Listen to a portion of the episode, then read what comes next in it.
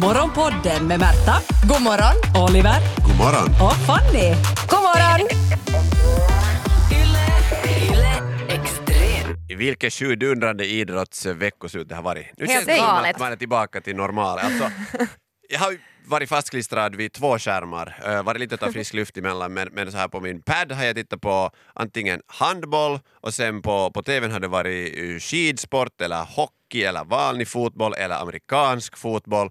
Lite slagsmål emellanåt. Och sen igen skidåkning. Och det har varit massa överraskningar. Det har varit underbara tillställningar på alla håll och kanter. Men det som har varit det tuffaste och det som alla kommer ihåg är ju våld där det inte har hört hemma. Alltså det är det som, om du tänker på allt jag har fått vara med om, så det jag har liksom i färskast minne är ju slagsmål i skidspåret. Ja, men det är ju för att man inte ser det nej. Någonsin. Det är ju en så mesig eller jag vet inte säga osexig sport i och med att det inte är våld för att, jag menar det behövs våld för att det ska vara sexigt. Nej men tyvärr går regeln nästan så. Ja.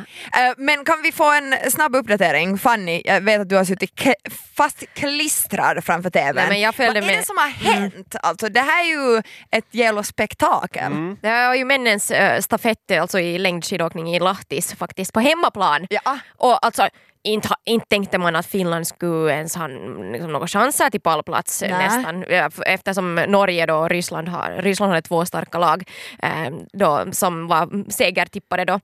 Men vi lyckades och Jonni Mäki som var Finlands ankare så lyckades skida förbi en av liksom, de absolut största Bolsjunov på slutrakan och alltså skida egentligen lite, ja han var ju före men skida in i spåret för att blockera då för säkerhets skull Bolsjunov och vilket gjorde honom ursinnig.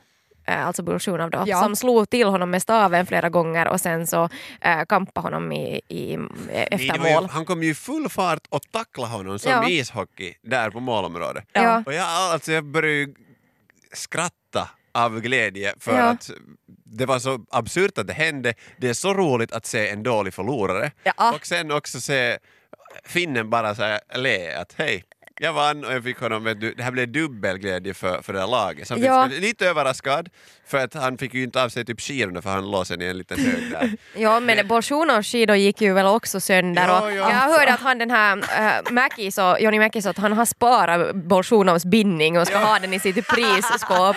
Och så alltså, det var ju det, de som tog det här jätteallvarligt var de som refererade, alltså alla experterna i princip. Kan eventuellt tränarna också, jag menar de var upprörda men alltså finska landslaget alltså, eller det här laget då, så de skrattar ju åt det här. Ja, men absolut. Och skämtar att vad ska de öva på till nästa gång? Någon lite nya tacklingsövningar och sådär. Men det är ju nog liksom att en underdog tar sig förbi och fram till andra placering. Det måtte ha gjort ont i det ryska laget. Och som Jonni Mäki också sa efteråt att han hade ropat bye! Bye! Ja.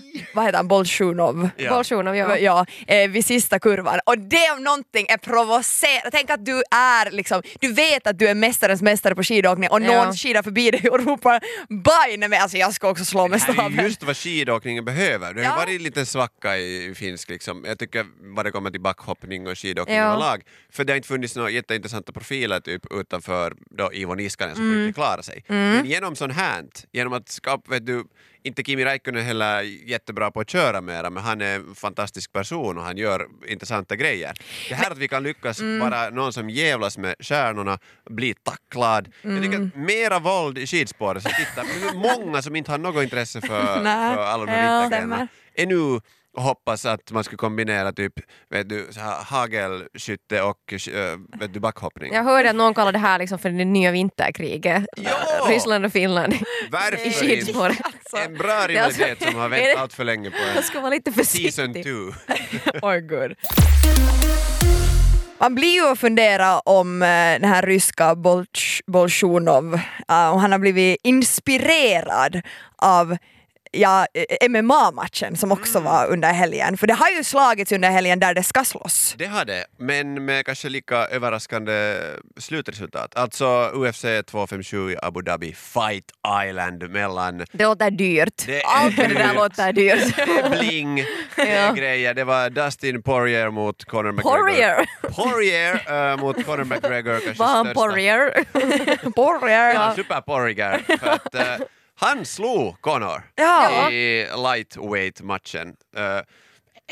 Medvetslös då? No, han blev ju, han knockade honom i andra ronden och det var inte många som hade tippat på det inte. Nä. McGregor är ju största profilen i hela sporten. Han har gjort sin tredje comeback. Nice. Han har gjort miljoner. Alltså, redan det att man får slåss mot honom är ju liksom en otrolig heder för många och för att du får ekonomiskt den största kompensationen någonsin. Det var garanterade du 1 miljon för Poirier bara för att ta den här matchen, 5 för McGregor. Men nu efter att McGregor förlorar, han brukar ju alltid vara den som är bäst på trash talk och att ständigt dissa sin motståndare och liksom vara mentalt så mycket starkare att han alltid sen i ringen lyckas överlista dem. Säger han också bye? No. För han slår. Bye till sitt brand för att han var jätteödmjuk nu. Alltså okay, han har fått stryk tillräckligt många gånger för att han märker att att jag kan inte hålla på som jag gjorde. Och nu när han ser så mänsklig och normal ut och kan förlora så är han inte alls intressant tycker jag. Jag menar...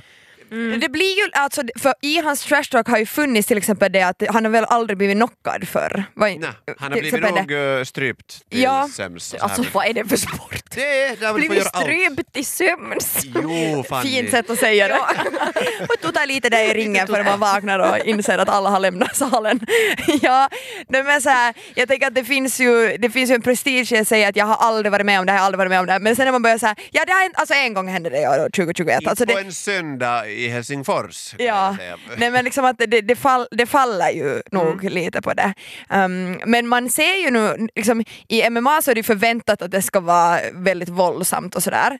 Men då kanske man vill ta avstånd från det där våldet, i alla fall många som det liksom blir för våldsamt. Men man ser att direkt som våld flyttar sig till någon annan sport där man inte förväntar det, så blir det någonting som man vill gotta sig och kanske också skratta åt. Nu var det kanske inte så våldsamt våld som den här ryska skidåkaren utsatte franska Jonni Mäki för. Alltså det är väl det, alltså det finns ju inga människor som är körre än skidåkare. Alltså de på riktigt, de får dem en liten... Det var den här ena Frida Karlsson, en svensk skidåkare som hade hängt i någon dörrkarm och liksom fallit ner och skadade sig nu så mycket att hon inte kunde tävla mer. Det är ju superskick. Hur är det med det är just det, och sen så får du nog, nu om Mäki skulle ha sträckt liksom låret. Det skulle vara katastrof. Men nu ska de ju ta vidare det här till högre ort.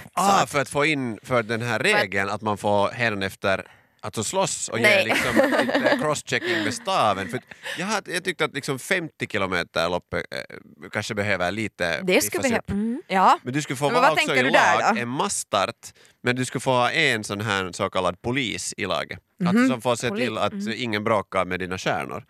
Men du kanske inte snabbast i spåret, men också därför att försvara dem. Alltså och tackla ner alla motståndare då. Jo, men då ska hela laget vara i mål. När hela laget är i mål så får ni er tid. Det är inte samma, du ska inte liksom ruscha och bara vara först i mål med den snabbaste, utan hela laget i sin helhet ska vara i mål efter 50 kilometer. Så om de är 4 i laget så är 3 i mål och sen så alla som är liksom den fjärde i varje lag så ligger en hög någonstans med stavar och tänk, för också de som inte är så bra på att skida ser sin möjlighet att bli en proffsidrottare. Är du bra på att slåss där? Tänk de som förlorar i UFC men så att jag tycker om att vara ute i livet, kanske jag lär mig att använda stavarna i något annat.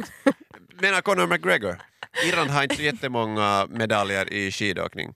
Kanske han kan vara näst där också, en banbrytare. För nu skulle ni ju titta på det här. Tänk en mastart där de inte försöker vara försiktiga när de stavar så här bakåt. De riktigt förlänger det så här. Det blir så här små styck hela tiden i magmusklerna. Då ser man vem som på riktigt är bäst. Ja, visst. Alltså skulle Conor McGregor vara där så alltså de skulle ju titta på det. Men det är lite synd sen när mastarten går och alla proffs far iväg och man står där hallå, mina stavar är inte så där långa. Han är där utan skjorta.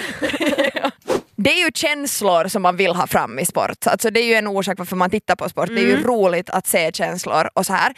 Men nog lite när man har följt med liksom, dramatiken, speciellt i skidåkningen under helgen, så får jag ju nog en känsla tillbaka till när jag spelar fotboll. Mm. Att först var jag liksom, blev helt duktig i den låga serien som jag nu spelar i. Ja.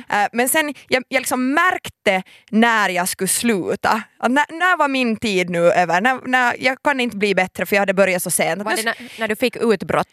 Det var, nej men precis, alltså när man blev den, för det fanns alltid de på planen som var såhär, rev i tröjan, som inte riktigt hann med, alltså hade inte riktigt bra kondis eller var inte riktigt snabba, nej. Som började spela fult för att hinna med i spelet. Ja. Och när jag insåg att nu har jag blivit den där som vet ni, steg efter hela tiden, som försöker spela fult bara för att orka hänga med, så då måste man ta ett steg tillbaka. Och det är ju det som de här proffsen och stora stjärnorna blir ju ursäktade för det, för de har varit så sjukligt bra. Så att det är lite sådär dåligt spel blir just som nu, att det blir underhållning. Men det är många som sen vägrar inse att de borde ha slutat. Ja. Och sen blir du en så kallad rollspelare. Alltså du är bara den som alltid river. Det finns ju alla lag i alla serier, den här ena som inte är riktigt duktig men håller på.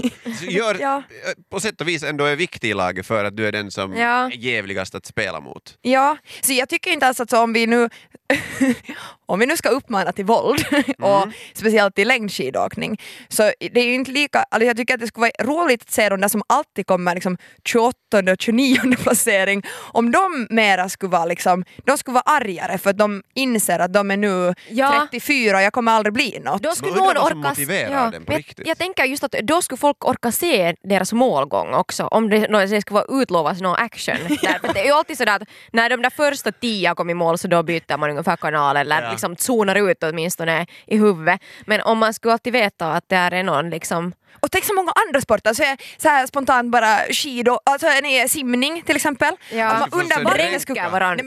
Jo. Undervattenskameran blir mycket mer intressant.